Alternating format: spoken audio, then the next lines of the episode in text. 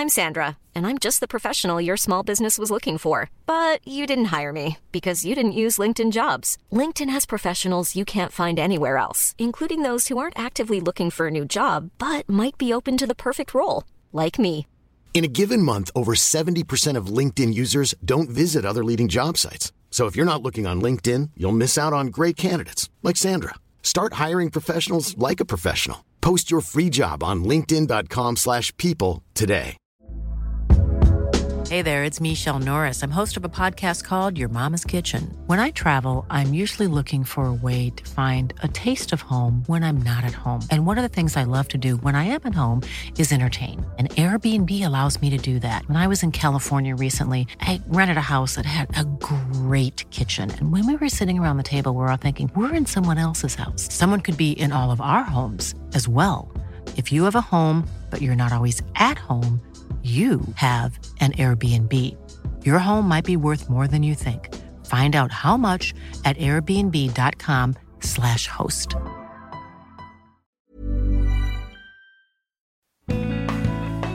Welcome to ModPath Chat, the official podcast of modern pathology, featuring interviews with authors and experts on the latest science, technology, and developments in the field of pathology.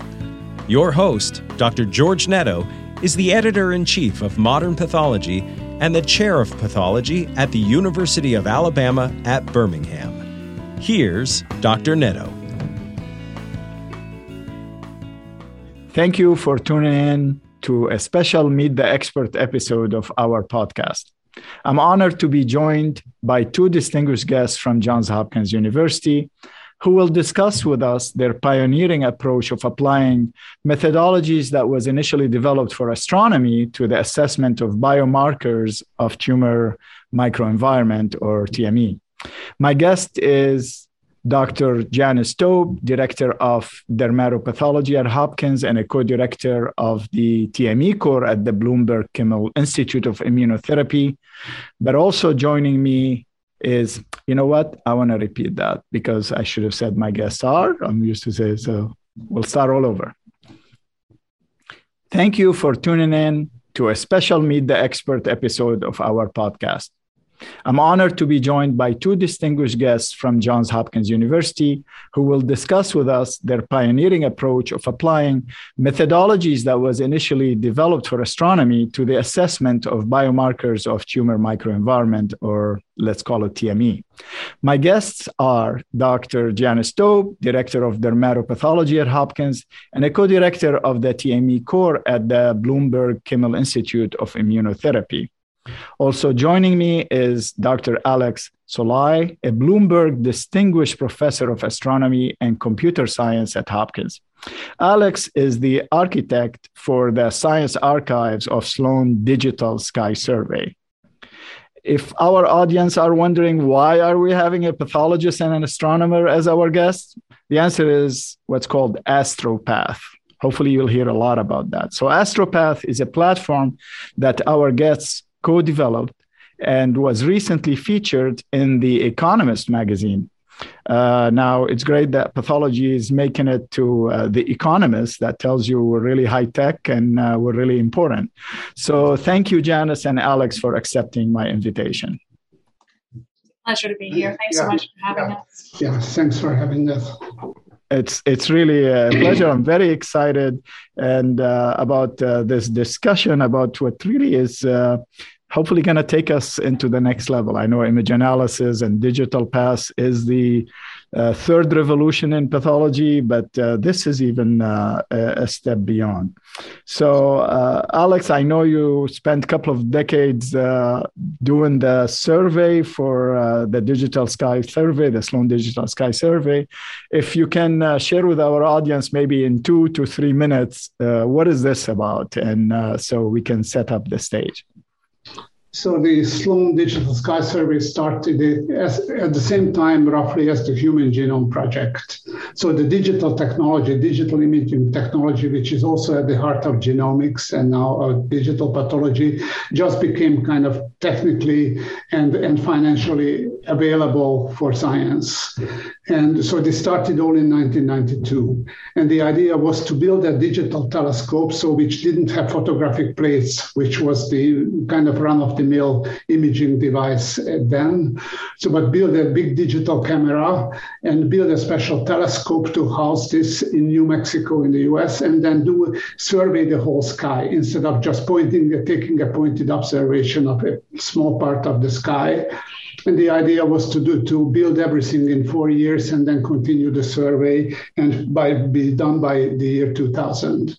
As it turned out, we were too optimistic, and it all really started only in 2001, and then it went on until about 2018, and now it's continuing with a different instrument on the telescope.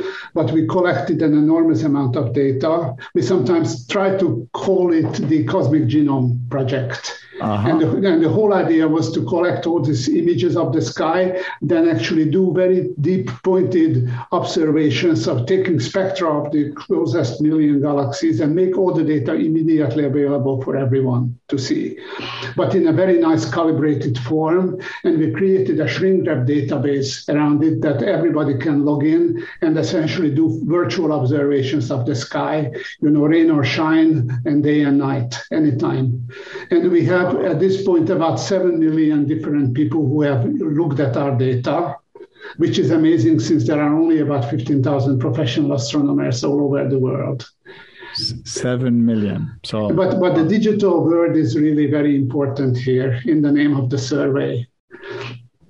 And, and I think what happened really is that during these 20 years that we have been building and operating this, we saw a lot of patterns, how people started to use the data, and, but also patterns in what we had to do to actually automate the whole how automate the whole survey, the data processing, and so on. And then once we were kind of done, it was became very interesting that all these patterns that we learned, how can we turn it into process? How can we apply it in other scientific disciplines? And, and it turns out that when I met Janis and we started to talk about the challenges they are facing, it really became obvious that there are enormous similarities in what we have been doing. So we took large, large images of the sky and built an all sky mosaic out of it in multiple colors. This is like doing the multiplex imaging in, in the cancer imaging. So, and then we segmented the images, broke it up into stars and galaxies. This is like the cells on the images. And then we were studying the spatial relations. So among the stars and, and galaxies, and, and now we are doing the spatial relations. So in a sense, I'm doing just all the same things.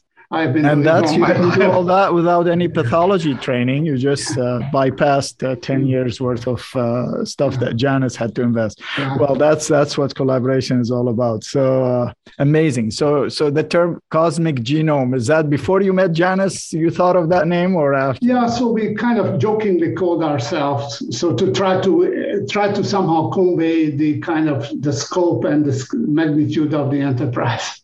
Excellent. So, well, wonderful. So thank you for uh, for that description, uh, Janis. I know uh, the uh, the the proof of principle publication that you uh, you just uh, put out in Science. I think it was the June issue of this year's Science about using this technology and this platform to specifically to melanoma uh, cohort and, and as your interest is in immune uh, therapy and uh, markers of predicting response uh, that was uh, that was a great uh, a great cohort to to apply to. So can you share with us what some of the challenges and that you tackled as as you're starting to apply this star star era technology to to your microscope images yeah, I I think that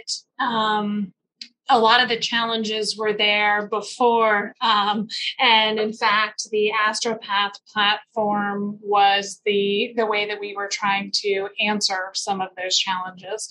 Um, the multiplex technologies put multiple markers on on a slide, and, and we are working at about six to eight markers per slide. There's definitely technologies out there that that claim to be able to do 40 to 70. And really what what AstroPath meant to us was an end-to-end platform that was very rigorously validated and standardized.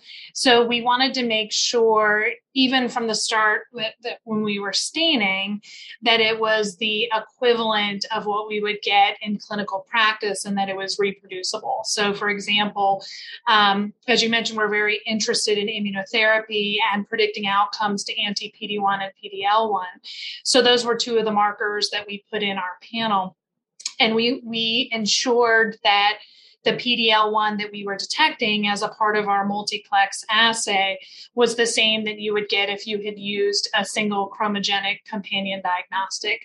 And I think that's what everybody assumes is happening, but in fact, um, it's not the case. And if, if we had used the reagents off the shelf as if they were marketed, um, we would have lost 50% of our, our PDL1 signal. So, you know, we did a lot of optimizations with marker order and staining and understanding the, the fluorophores and how they interacted with each other to be able to develop this robust panel.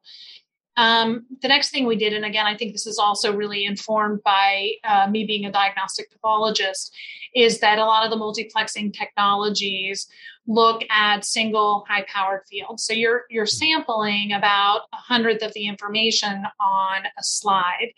And with Alex's help, as he described, we were able to tile the in, entire slide and capture you know numerous high power fields and really generate um, tumor immune maps with high fidelity single cell resolution. And it was really once we had generated those very accurate maps that we were able to ask all of the scientific questions that we wanted to ask within that context. So first we mapped all the tumors and then we did, if you will, the, the true experiment on the data after the data had already been generated. And and data, I mean, oh, uh, if I if I'm, I'm mentioning correctly, 127,400 images just in this study. 100 million cells uh, mm-hmm. were captured because you're doing it at the cell level, multidimensional, multispectral at the cell level. So around trillions of pixels just for this uh, 98 cases of melanoma with six markers, right? Uh, so alex how how one can process all this what is well it's only Just, computer it's yeah. only computers so it must be a powerful computer well surprisingly, when Moore's law came, comes to the rescue, you know. So when we started out with the Sky Survey, computers were slow, and then basically every 18 months, the performance of computers doubled. The price of the disks have dropped by a factor of two. So this is this is why we can do all these things that we couldn't have dreamt about this 20 years ago. But, but today it's actually quite easy. So it's more the software that becomes the bottleneck. The computing hardware is becoming really dis- disposable, the commodity in science, and, and really writing the code is, is becoming the, the more difficult thing. And, and I guess uh, we benefited uh, from the 18 years of reiterations of improvements yeah. that we did yeah, and, and, and, you know one thing that we learned in astronomy that why doing the sky survey with its 500 million galaxies was that essentially we could discover and we have discovered incredibly rare phenomena that we didn't even know that existed before. So once you have a thousand objects, in order to say with confidence that something is there, it, you have to have hundreds of it but but that's that's really only 10% of a thousand. So, so we could only, with a thousand objects, you can look only at rare objects which are 10% rare. With 100 million objects, you can look at objects which are, you know, 10,000 objects are, are still very significant. It's it struck me in uh, reading the uh, piece in the Economist uh, that you you uh, quoting you you you said already with uh, you know you're doing three types of tumors uh, being a melanoma and lung non-small uh, lung cancer and uh, and Merkel cell, I believe, that uh, you already some of the images and the data. It's almost a third of uh, in the amount of, of what you've been doing for the uh, Sky survey. Is that is no? That... It's I think already we are we surpassed the Sky survey's pixels, the number wow. of pixels. Wow. I, I was amazed when I actually counted up. I That's a lot of pixels. Yes. A lot of pixels. So, Almost 10 trillion pixels. So. Oh my God. Go ahead. Alex's point about uh, rare events, that was um, one of the, the fun findings of our study is gonna... we found uh, a rare cell type, a CD8 cell that's also FOXP3 positive. And the function of this cell had not been previously well described. Historically, people had thought that it might be a suppressor T cell, and more recently, um, there had been reports suggesting it might be an effector T cell. And we were able to identify that with certainty in, in our large data sets. And it's actually a killer T cell um, hmm. and not a, a, regulatory T cell. And we found this unexpected combination of, of, markers that was actually the most highly predictive feature of response to immunotherapy. And then we were able to turn around and go back and localize it right to the tumor stromal border in such a way that substantiated our hypothesis about its function. In conjunction with collaborators, we were also able to look at some single cell data. But it is a real rare cell type, and we wouldn't have been able to find it um, with um, without having the large data volumes that we had and know that it was a real signal and not just noise. So you were able to find that rare star or rare uh, uh, mm-hmm. uh, uh incidence of these cells. Were you able, when you mentioned look look at the uh, the cell level you mean uh, lift them, do transcriptomic, and uh, because I know your platform is capable of that to identify those cells and do further analysis? Yeah, we didn't actually. We used a pre-existing single-cell data set that one of our collaborators, Drew Pardoll, had, and asked him to do some some computational work on it. But I think the the fun thing was Drew had always anticipated that their single cell data would inform the markers that we then validated in protein on astropath. And for us this was great because we were the ones who had identified this previously unappreciated biology, even with just the, the six markers that we were looking at, not the thousands of markers that people typically think of with single cell. And it was Drew who went back to his data and actually validated our finding. And they had they had discarded that because it had been such a rare finding. They weren't sure and they thought it was noise. But but together we were able to substantiate the, the work and potentiate each other's science. So then again this was a proof of principle you you you guys want to take it to 20 to 30 uh, mar- multiplex uh, markers uh, and uh, and i'm sure that's that's going to lead to even identifying other uh, other biomarkers or combinations or mm-hmm. Uh, rare cells rare interactions that are important and informative but how how do you see this because I know the ultimate aim for you, Janis, is uh, is can we transform this into a standardized test that uh, all of us, or at least reference laboratories, and not everyone has uh, Dr. Szalay in uh, in their team, and uh, so how and and all the computational power. How do you see that transition, and how long far ahead uh, is is are we going to have to wait for that? Well, I, the work that we have done already as um, shows a highly predictive biomarker for patients with melanoma receiving anti PD1 based therapies. And it would be possible, I believe, within the next three to five years to have a commercial version of that assay move to clinic but to your your bigger question about what happens next how do we handle these these 30 markers i, I think what we are really in the phase of right now is uh, data generation and, and curation. And what we're going to want to do is look at all of these markers and then distill them down to the key ones that are orthogonal to each other. I don't think our vision or that that we anticipate that we'll need 30 markers to predict. Mm-hmm. The question is just what are the best 6 or 7 or 8 that are out there and, and then we'll be able to design an assay around that. And i think that more comprehensive question i would put more on the, the five to eight year timeline. We have a specific focus on on pan tumor signatures as well. So we're really trying to reach across tumor types but it also increases the the time and the number of cases that, that we'll need to look at.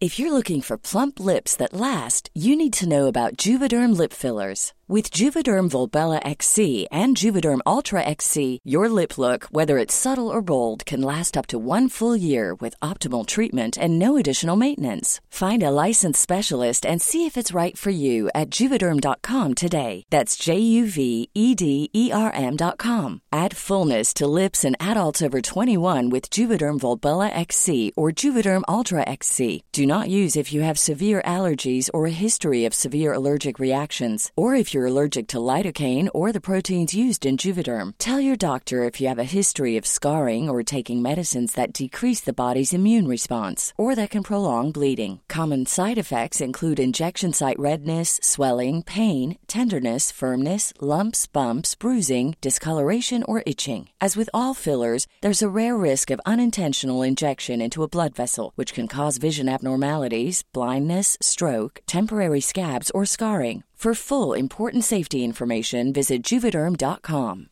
Quality sleep is essential. That's why the Sleep Number Smart Bed is designed for your ever evolving sleep needs. Need a bed that's firmer or softer on either side? Helps you sleep at a comfortable temperature? Sleep Number Smart Beds let you individualize your comfort so you sleep better together. JD Power ranks Sleep Number number 1 in customer satisfaction with mattresses purchased in-store. And now save 40% on the Sleep Number limited edition smart bed for a limited time. For JD Power 2023 award information, visit jdpower.com/awards. Only at Sleep Number stores or sleepnumber.com. Burrow's furniture is built for the way you live. From ensuring easy assembly and disassembly to honoring highly requested new colors for their award-winning seating, they always have their customers in mind. Their modular seating is made out of durable materials to last and grow with you. And with Burrow, you always get fast, free shipping.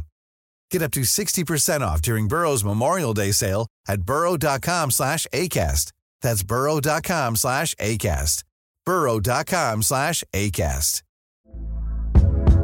Hey there, it's Michele Norris. I'm host of a podcast called Your Mama's Kitchen. When I travel, I'm usually looking for a way to find a taste of home when I'm not at home. And one of the things I love to do when I am at home is entertain. And Airbnb allows me to do that. When I was in California recently, I rented a house that had a great kitchen. And when we were sitting around the table, we're all thinking, we're in someone else's house. Someone could be in all of our homes as well.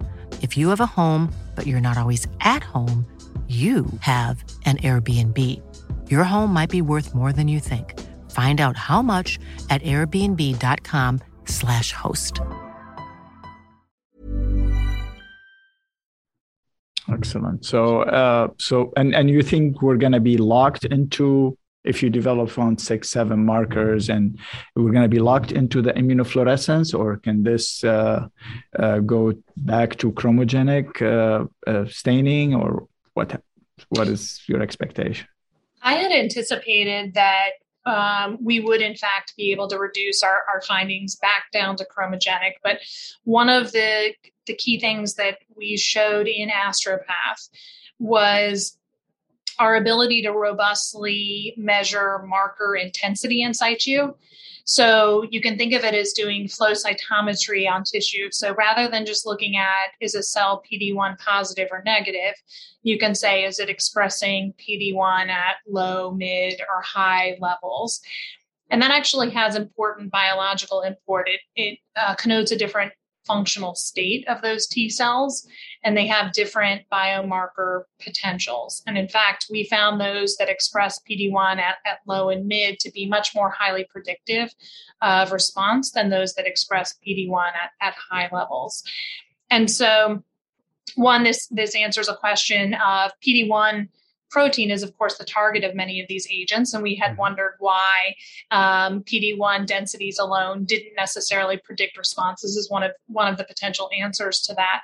But it does get to your question of can we take our findings and reduce it back to chromogenic? If you do that, you lose your dynamic range and that intensity value. So there is added value of being able to do intensity. And there will be specific use cases where I think we want to maintain immunofluorescence. I think there will be others where we can probably go back to chromogenic and, and mm-hmm. run those readily. But intensity does add value. Yeah, I mean, specifically in those uh, rare cells you mentioned, the CD8 positive, FOXP uh, positive, and they were like dim, low, or mid for PD1. And that you would have not been able to do with multiplexing of uh, any different three colors on chromogen, right? So, yeah.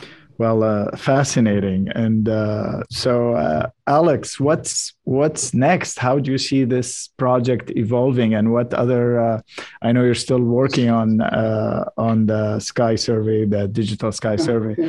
What you see? can it help us in, in, other things beside image analysis of of our uh, our scopes? Well, so first of all, so we are trying to work very actively into our, our way into spatial uh, transcriptomics. So how can we combine spatial genomic data with this, which may provide you know some insight if we can assign the spatial spatial information to the genomic information. After, under each bead in the spatial transcriptomics, there are probably 100 cells, a mixture of 100 cells. So the genomic signal is a superposition of the contribution of all those cells. And if we collect enough data, maybe we can statistically decompose into individual components, which may tell us about, about additional proteins that are expressed which are part of the regulatory process and and then we can try to so this will genomics will always be too expensive to scale out on a massive scale what we are doing with imaging and this might kind of guide us you know that uh, what additional staining should Janis discover and and and so hand in hand kind of we kind of leapfrog on on step by step onto each to to find actually new new stains and and then get new biological insight on a massive scale. Excellent, uh, Janis. You touched on that, and that that should be our last question. Is uh, you mentioned that selecting which high power field, the strategy that this thing uh, can, that the astropath uh, can can help you with, uh, so because it's whole slide, right? And you're scanning and you're tiling up all all. It, what do you have anything to say about that? I mean, is it is there a small number of high field high power fields that we can substitute, or we're going to have to do it on on whole slides? And uh, because as as you can imagine, that decreases the need for computational power if we can substitute the right high power fields to uh, the correct ones. Yeah, well, I think biomarker development and technology development are, are really moving ahead hand in hand. And um, there's definitely emerging technologies um, and some multiplexing platforms that are moving to whole slide imaging that are going to be um, computationally lighter mm-hmm. than what we had been using originally. What, what we did as a part of this study was to acquire the whole slide, but to do it in discrete image tiles. And then that allowed us to ask is there added value diagnostically in terms of which areas of the slide you sample? So um, I know many of the listeners are, are familiar with Jerome Galon and the Immunoscore project. And in colorectal cancer, they they deliberately sample from the central and the peripheral edge of the tumor. And there are some other groups who suggest that looking at the, the immune hotspots mm-hmm. is what you really need to look for. So, you know, Sutton's law, you rob the rob the bank because that's where the money is, right? And so we we looked at these different sampling strategies and, and what we found and especially because of the cd8 foxp3 rare cell that we're talking about is that the, the biggest diagnostic advantage was when we'd acquired all of the slide, ranked these fields by CD8 density, and took the top 30% of the slides uh, of those fields. And that's where we got the biggest diagnostic discriminating power between who was going to respond and who wasn't going to respond. The other important thing about how we did this, it was again all done computationally. So uh, pathologists now, as they're choosing these fields, do it manually and it's user dependent, even with the best intentions. And here, there's a, a, computer that's selecting the high power fields for you. And so it should be highly reproducible no matter what institution you are and, and what machine you're, you're using. And so I think that's a, a big step forward in terms of moving these in, into clinical care. Thank you very much. Uh, it's it's been really uh, an exciting and fascinating uh, discussion. I uh, I'm uh, so uh, happy that we got the opportunity to do this, and I thank you both, and look forward uh, to hearing about your other discoveries soon, and hopefully some of them can be submitted to modern pathology, Janis. Absolutely, thank you. It's a, it's a pleasure. We've had a blast yeah. working together, and it's it's fun to share it with others. Yeah, yeah. Thank you. Thank you very much. Thank you very much for the invitation. Any opinions expressed in this podcast are the speaker's own and do not represent the views of Modern Pathology, Springer Nature, UAB, or USCAP. Your ModPath chat host and scientific director is Dr. George Netto. Producers are Christina Crow, Amber Jackson, Dr. Sarah Jang, and Dr. Catherine Ketchum. Technical direction is provided by Kaminsky Productions, music by Mitch Neubauer. Thanks to the authors, reviewers, and editors of Modern Pathology for making this podcast possible.